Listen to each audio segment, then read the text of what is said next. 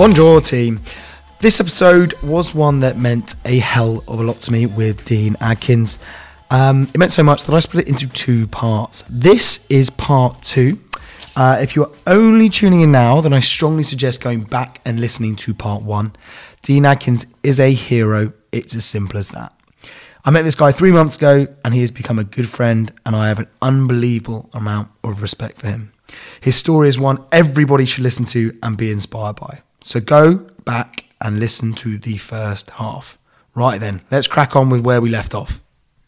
Well, I do want to touch on it for a period. Um, you know, I'll leave it to you to, to talk about however much in detail you want to.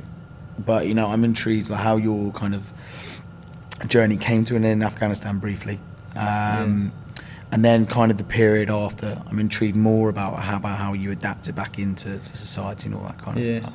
yeah. Um, well, yeah, I, my time in Afghan came to an end um, when everybody else's did at the end of the tour. But that was more my doing. I was, I was, um, like, I, I was involved in an incident um, where my tour should have got cut short. Um, sort of in a IED, which is improvised explosive device, in a vehicle, you know, just sort of driving up a road. Um, IED went off, and I was I was the only I was the only casualty of that, mm. which is which is really really really lucky. Mm, mm, you know, so being the only casualty is again looking tr- just trying to look at the positive of that. Yeah. like straight away, it's just instinctively trying to look at the positive of that. Is that like that could have been so much worse So much worse. and I've seen so much worse. Mm, And a lot of incidents on my tour were so much worse. You know, friends that I still speak to now, they it was so much worse for them. Um, but you know, it's it's just one of those things. You know, nobody nobody could see it coming. Nobody seen what was going on. just one of those things, you know. So driving along, we got hit by an IED, um, and I was the guy sat in the back. Basically, took all the brunt of it, and um, yeah, I just sort of, you know, the the.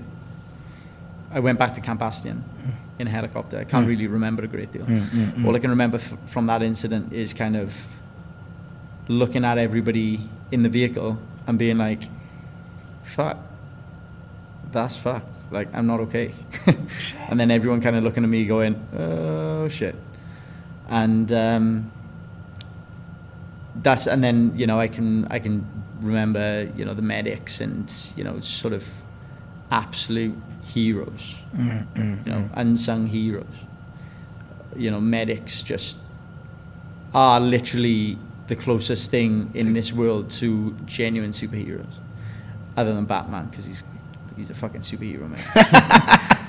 but you know what I mean, like I do, mate, completely. that's you know like I got some stories from medics that you know for another time and a place, but literally they kind of phenomenal human beings. fuck me, I I just lost for words. Yeah. Like anytime anytime I talk about medics and stuff, I'm literally just lost for words. I think we've got a couple in here actually, you know, That's awesome. as members. That's awesome. I'll yeah, introduce you. Yeah, Yeah, introduce me. Yeah, but this is it's just a different level of human. yeah. But um, yeah, I can just remember being worked on by our field medic, um, who was sort of integrated into our platoon, used to come out with us every day and stuff. But not just come out with us every day, come out on every single patrol. Whereas we were split into groups of two, and I'd go on patrol for six, eight hours, do some crazy stuff, get shot at, run around in 50 degree heat, you know, carry guys that have passed out because they're drinking Mountain Dew instead of water. it's like I would then come back and go to sleep Yeah, and eat and drink water. they would have to operate. They would come back, drink some water, eat some food really quick, and they go straight back out. Different level, mate. Different level. But um, yeah, I just remember getting worked on by those guys, and then I remember having a having a um, trip in a helicopter, Chinook helicopter coming down and picking me up. And I actually remember one of my one of my mates calling me a lucky bastard as he was carrying me onto the helicopter because he was like, "You get to go home." like, so lucky, mate. I was just sort of laying on my back. What a like, line. Yeah, cheers, mate. but um, and he, I remember they they sort of um, the banter never stops. Like Yeah. banter never stops, and it's sort of filling my pockets full of dirt and stuff. Yeah, yeah. I'm just like throwing dirt down my pants. You're joking. Yeah, just just being dicks. But you know, I, I remember that and going to Camp Bastion, um, getting treated for a little while. But then my tour was meant to end there. I was meant to go back to the UK and like do physio or whatever I needed to do, sort of recover, um, be seen by doctors, whatever. But I returned back to my platoon, sort of a week later, just kind of To- Well, how, how is that possible? I just didn't. I just. I don't know. I don't really know, mate. I just demanded to go. You, you did. demanded to go. Wow. Okay. Refused to go home. There's absolutely no way I'm going home. You know, without I've- without them. yeah, there's no way at all. There's no way that I'm going home because in my mind, I remember just sitting there. I remember in the hospital. The hospital is the worst place in the world in Afghan because there are there are no like there are no positives there. It's just people who are hurt. Yeah. It's it's a it's a nasty place. Dark place. And I remember just anytime anybody came in, I would just try to get a glimpse of them Mm. to see if it was any of the boys from my platoon. And it was just the worst time. It was just the worst time. And I just remember saying to one of my mates who was based in Camp Bastion, like, any guys from, from my company in today? And he's like, no, no, no, they're all good. And it's all I could think about. Yeah, yeah. And I remember thinking to myself, like, if, if I go home, then it's going to be horrendous. be I'm not going to be able to look at myself in the mirror. If anything happens to any of the guys, mm. then I'm not going to be able to cope with it. So, can I walk? Yes. You know, can I still do my duties as a soldier? Yes. Right, so I'm, I'm not going home. Man. And that was it. And You didn't. You didn't go out again, rifle in hand. Yeah. Yeah, I went straight back. On your injuries. Yeah. Jesus. Yeah. A week later. Yeah. That is meant. That's something you haven't touched on me at all. No, no, I didn't. But um, yeah, when How I was that? That must have been agonising. It was no, it was it was uncomfortable. it was uncomfortable. Yeah, but, your then pain threshold, mate, is obscene. Like, crazy. It was it was uncomfortable, and you know I wasn't I wasn't in complete agony. You know, it was it was workable. But to be honest, it was it was what needed to happen. There was no way that I could go home. Mm. the the way that I see it now is that you know, and I'm sort of still paying for it now. Like my injuries never really got better, because what would have happened is I would have gone home, I would have got taken to a military hospital, where there's the best doctors in the world, and they would have done X-rays and MRIs, and they would have fixed me up. But I didn't didn't go. But you can. But you, you, in your mind, you, you feel like you can live with yourself. Yeah, hundred percent, one You, hundred you made that decision every day of the week. Yeah, Yeah, straight away. phenomenal. There's no way that I could have gone home. It's crazy. So you know, my my job role as well. Like I was a I was a sniper for my Didn't know that. for my company. Yeah, so I was I was our company sniper. So um, do you know right? I every time I say that, if anybody asks me like, "Oh, what job did you do?" And I say I was a sniper, the, all I can think about is if any soldier Mm. hears me say that, they just be like, "Dick." because like anytime I hear someone saying like, "Oh yeah, I was uh, I did this," I'm like, "Oh, look at me." trying to, yeah, I to give did it big. No, it was fair enough. But you're a no, sniper. You're a sniper, dude. Yeah, that's that's um, that was the role that I was in when I was out in Afghan. It's not what I used to do when I was in. It, it's not what I did in Iraq. Yeah. Um, but I did the did the sniper course um, when I was in sort of the infancy of being in the infantry. Really, you know, is is what I wanted to do. So I went off and done that. Passed it. Horrendous. Um, went out to Afghan as a sniper, and snipers are the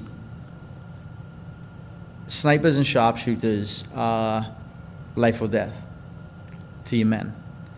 And I'm not saying from the fact that because snipers kill loads of people, it's just fear. The Taliban won't touch you, mate. If the Taliban know that there's There's a sniper, snipers around, yeah. they will not. they'll not try. Mm. And they'll try, and then all you need to do, not all the time, but a lot of the time, you know, all you need to do is fire that single shot once, Yeah. and they'll all clear off. Yeah. You just fire in the air. Yeah, yeah, yeah, yeah. yeah. It's um, puts fear in their eye. yeah, it's it's just a it's just a fear thing, and it keeps the guys safe. Mm. And you know, if there's one less bullet, if you can ensure that one less bullet is fired at your men, Yeah. you know, then you know how can you go home Yeah. when you can still Yeah, walk? yeah, yeah, yeah. That's the that's that's the way that I thought about it anyway. Um, you know, I assessed it, and there was a lot, obviously, a lot of people that went home because they needed to go home. Mm. But personally, I was I could I was fine.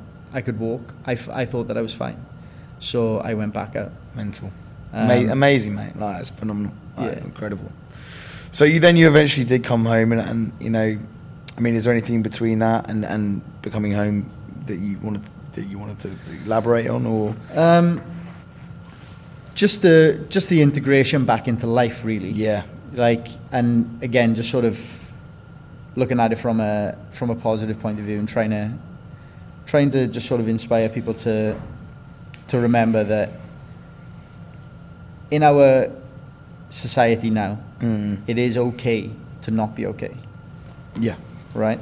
But what i feel that people are losing track of is it's also okay to be okay. Mm. like especially not for everybody in every walk of life. What i mean is for soldiers. Guys expect that when they come back they're going to have ptsd and and they feel guilty if they don't. yeah. And a lot, no but it's not just that. It's like yeah they do feel guilty. Like i feel like guilt is a huge part Mm. of integrating back into normal life and not just guilt from the fact that your friends have been are now in worse situations of what you are Yeah, or um, some guys are suffering from PTSD and you potentially may not be as bad. So guilt does play a big part in it, but it's just like things like PTSD and things like that are normalized so much now, which is amazing. Mm. You know, taking away that stigma Mm. is amazing, Mm. but it's also it also needs to be pressed that you, it's okay to be okay Mm. you know, and however you feel, it's fine. Hmm. You know, there's always going to be someone there to, someone there to support you. If you've got PTSD or you feel depressed or you feel like you hmm. can't deal with the sort of things you've been through, then there are people and companies and charities and hmm. friends of, and family that will talk to you. But if you're okay, you do not need to feel guilty about being okay. You know, and that's that's just one of the one of the biggest things that I Mm. I just sort of live by is that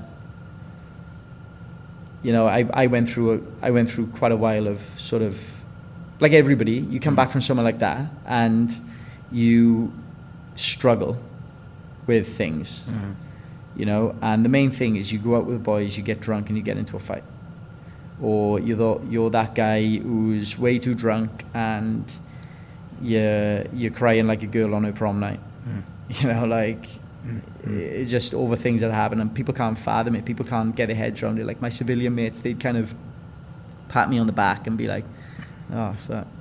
Kind of but they didn't know like yeah, so everybody goes through that. Mhm. and I think one of the biggest things is that when when you come back from a place like that is that people expect to go through that. So it's okay to be going through that. Mhm. But then when you start coming out the other side, there's absolutely no need to feel guilty yeah, about coming out the other side. fascinating. And a lot of people feel guilty because so many people don't come out the other side. Mm, mm, like my my regiment in Afghanistan anyway my regiment's tour in Afghan we lost more people when we got home. Fucking hell, that's a stat. yeah That's brutal. yeah it's, it's nuts um, my battalion the first battalion of my regiment they had a they had a really bad time um, but I'm just talking about my battalion second Mm, battalion mm. second battalion when we got home we we lost more people at home than we did abroad and you know it does it does kind of make you feel guilty it does kind of make you mm-hmm. you know when i'm especially for me now I feel like I'm living up in London and doing doing quite well and, and doing what I want to do. I'm, you know, I always wanted to be an engineer, so mm-hmm. now I'm in uni to be an engineer. You know, and and doing all that stuff, and I've got a good job, mm-hmm. and I feel Train at great gym. train at F45, and I feel I feel good, Yeah, man. And it is difficult not to, But you shouldn't. Yeah, like you said. but then you've got you've got to snap out of that. Yeah, yeah. yeah. because I just think like I want to sort of shout from the rooftops that it's okay not to be okay. Mm. We will all help you get to being okay, Mm. but then it's also okay to be To be okay. okay, yeah. Don't feel guilty. You don't need to feel guilty. yeah, yeah, You know, and and that's just you know that's the main thing that the guys don't Don't understand. yeah, don't don't sort of live by. Mm. or understand. But you know, and as well as that, like I said earlier on, like I would like to see a book written about how beautiful Afghan is and how nice the people are, rather than you know books about death and destruction, and a book demonizing everybody who lives in that country. And you know, I recently read a book and it made me sick. Mm. I don't want to mention any any names. I never would. But how negative that person was about every single person he came in contact with. Mm. He must have been in a different country to me. Jesus. Because uh, maybe I just didn't see that. Mm. Maybe I just, you know, You maybe I didn't. positives. But it just made me sick. That how how bad how bad Yeah. it spoke about people. Savage. And um, you know, as well as seeing a book written about how nice the place is and how nice the people are, like I said, also a book about sort of coming out the other side, Mm. coming out the other side of coming back from a war, because there's no no two ways around it. Like Yeah. it's hectic. A war is going to a war is pretty hectic. Absolutely. But then being able to come back Mm. after that and be be sort of okay Yep. and do well for yourself, which there's so many people are, but you never see it on the news. You see all this doom and gloom. You never see, you know, I got so many mates who've left the army and started companies and are doing well Mm. and have got good jobs, you know, really lovely families and stuff. Someone write a book about that. Yeah. Someone write a book hundred about that. So let's talk a little bit about, um, you know, getting moving again. Uh, your your experience of sort of like you know getting the body moving, fully functioning. You know, the last couple of years. Yeah. Um, well, it's twofold, really. I think that the biggest thing that someone can do after any sort of traumatic event, traumatic event being whether you go to a war zone or you get uh, whatever, anything, you know, lose a loved one, whatever, is staying active. And I felt that when I got back, I stayed active for as long as possible and kind of just completely denied the fact that I was in fucking turmoil. Good way of putting it. yeah, I was just like, yeah, I'm fine. I'll walk it off. Um, but then, you know, staying staying fit, staying active, staying fresh, healthy, you know, that sort of stuff, it clears your mind and it makes you feel so much better about yourself, which is just one thing that you can take away from anything you're feeling. Mm. And that was the biggest thing for me is the fact that I stopped being active, Yeah. mainly because like I moved to London. Moved to London, and you move to London. There are so many places to eat and drink, and there are so many. If you're single, so many girls, and so many, so many blokes or whatever you're into. But it's like it's literally the heaven for just getting fat. Yeah. So, um, you know, I, I was doing that and I also struggling with injury as well, like going to physio and stuff. And just, it just makes you feel like shit. Mm. But then you feel like shit and then you start blaming things. You start blaming whatever's happened to you. You start blaming the fact that, yeah, I, you know, I seen some pretty messed up stuff in the Middle East. Mm. And that is when you stop looking at any positive that you've ever seen. Every positive that you've seen, the people, the, the, the sunsets, the stars, that sort of thing, any positive, they just go straight out the window. and all you're left with is all the negatives, and you're unhealthy, and you just feel like shit, and you're fat, Eh, whatever. Like you just, it just all adds up to such a, a bad concoction Yeah. and um, and yeah, it's just that's that's that's where I was at, um, you know, a little while ago, and just sort of, I was still happy. Don't get me wrong, but I was just I wasn't as happy as what You, you could I be. am now, Yeah, yeah. you know. And I was, you know, I had I had the love and support of, of my family and, and friends, and you know, amazing girlfriend and stuff, and everything. But there was just one thing missing, Mm. and that one thing missing was just sort of sort of love for myself. And I think that most people can get that love for themselves when they look in the mirror and they're just like, check that guy out. You know? Look at that dude. Yeah. You know, and uh, maybe maybe I'm wrong, and maybe some people listening to this could be like, nah. But again, like I'm, s- I don't want to offend anyone, but that's just that's just where I'm coming from. That's that's my thing. Right, absolutely. I can And, um, on your page. you know, as a, a big thing for me was like I kept blaming Mm. getting blown up, Mm. constantly blaming it. You know, I would, I was in, I was in work and going up and down a ladder and stuff when I was when I was working on the tools, and uh, I just my knees were so painful, and I was just like, fuck, this is shit, man. I'm like, and then you start thinking like I'm overweight. I used to be in shape. I used to be this. I used to be that. It's because of that fucking place that I went to, and you start thinking of the negatives, and then I started beating myself self up constantly, and like, you know, it's all all of this is just because I got I got you know was in in a vehicle explosion that sort of thing. But it's not though. Like if you if you get up and do something Mm. and push yourself, and a lot of people can't. A lot of people maybe have disabilities or anything, but there is something for you.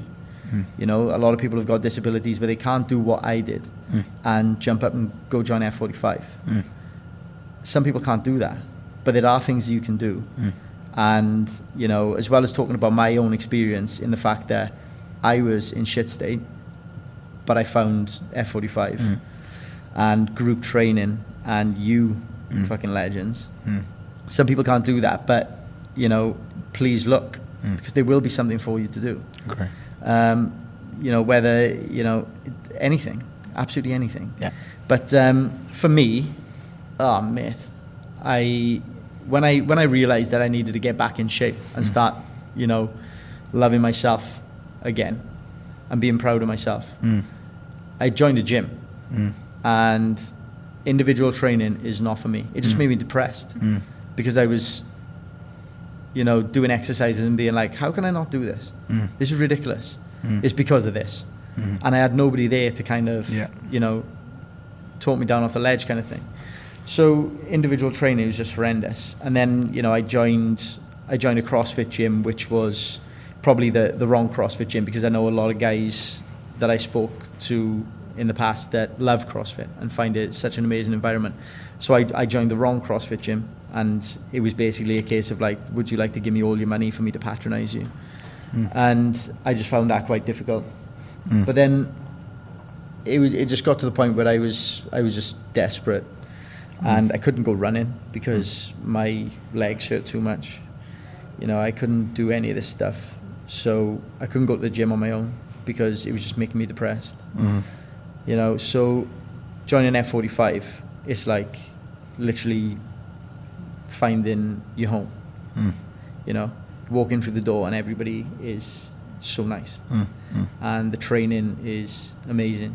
And I seriously, I have, I've come on so much Oh man, it's obscene how much you've come on. since crazy. since I started. I remember, I remember the first session saying to you like, mate, I don't do any leg stuff. Mm. I don't do squats and stuff because my legs hurt. Mm. So I remember doing like press ups, Mm. and I remember Arv Mm. Bringing me to one side Mm. and um, and being like, right, how about you do this? Like so supportive, Mm, mm, so supportive, mate. Mm, And just like a tiny little leg exercise where he put a bench underneath me and was just like, right, sit on that and then stand up, and then sit on that and stand up. Now you're talking sort of ten weeks on. Mate, you're doing uh, I saw you doing uh, six, two 16 kettlebells the other day. Yeah, mate. yeah, Boss. yeah. Mate, but unreal. that supportive environment, I've I've not found anywhere else, other than being in the army. Brilliant. So finding this place, for me, is like, it's that it's that little little thing that I was missing. Mate, It's exactly what I was missing. love it. you know. Great, and, man. and I think that like the F45 kind of environment would be for anybody who is not confident or is not feeling up to certain things, Right. doesn't want to train on their own, not, not, not confident enough to train on their own. You know, personally, I found that little gap in my life by coming, coming here. Mate, I've loved every every second of uh, speaking to you. Always do. Every time you come in, it makes my day. Um, I'm going to add a little intro about you know my personal experience of, of how we've been training together at the Yeah. beginning of this. But mate, I just want to say thank you so much for your time, your story. It's been fucking amazing hour and 15 minutes of my life. I've loved every second. Um, you're a true inspiration to me and everyone here. And, and yeah, I just want to say thank you.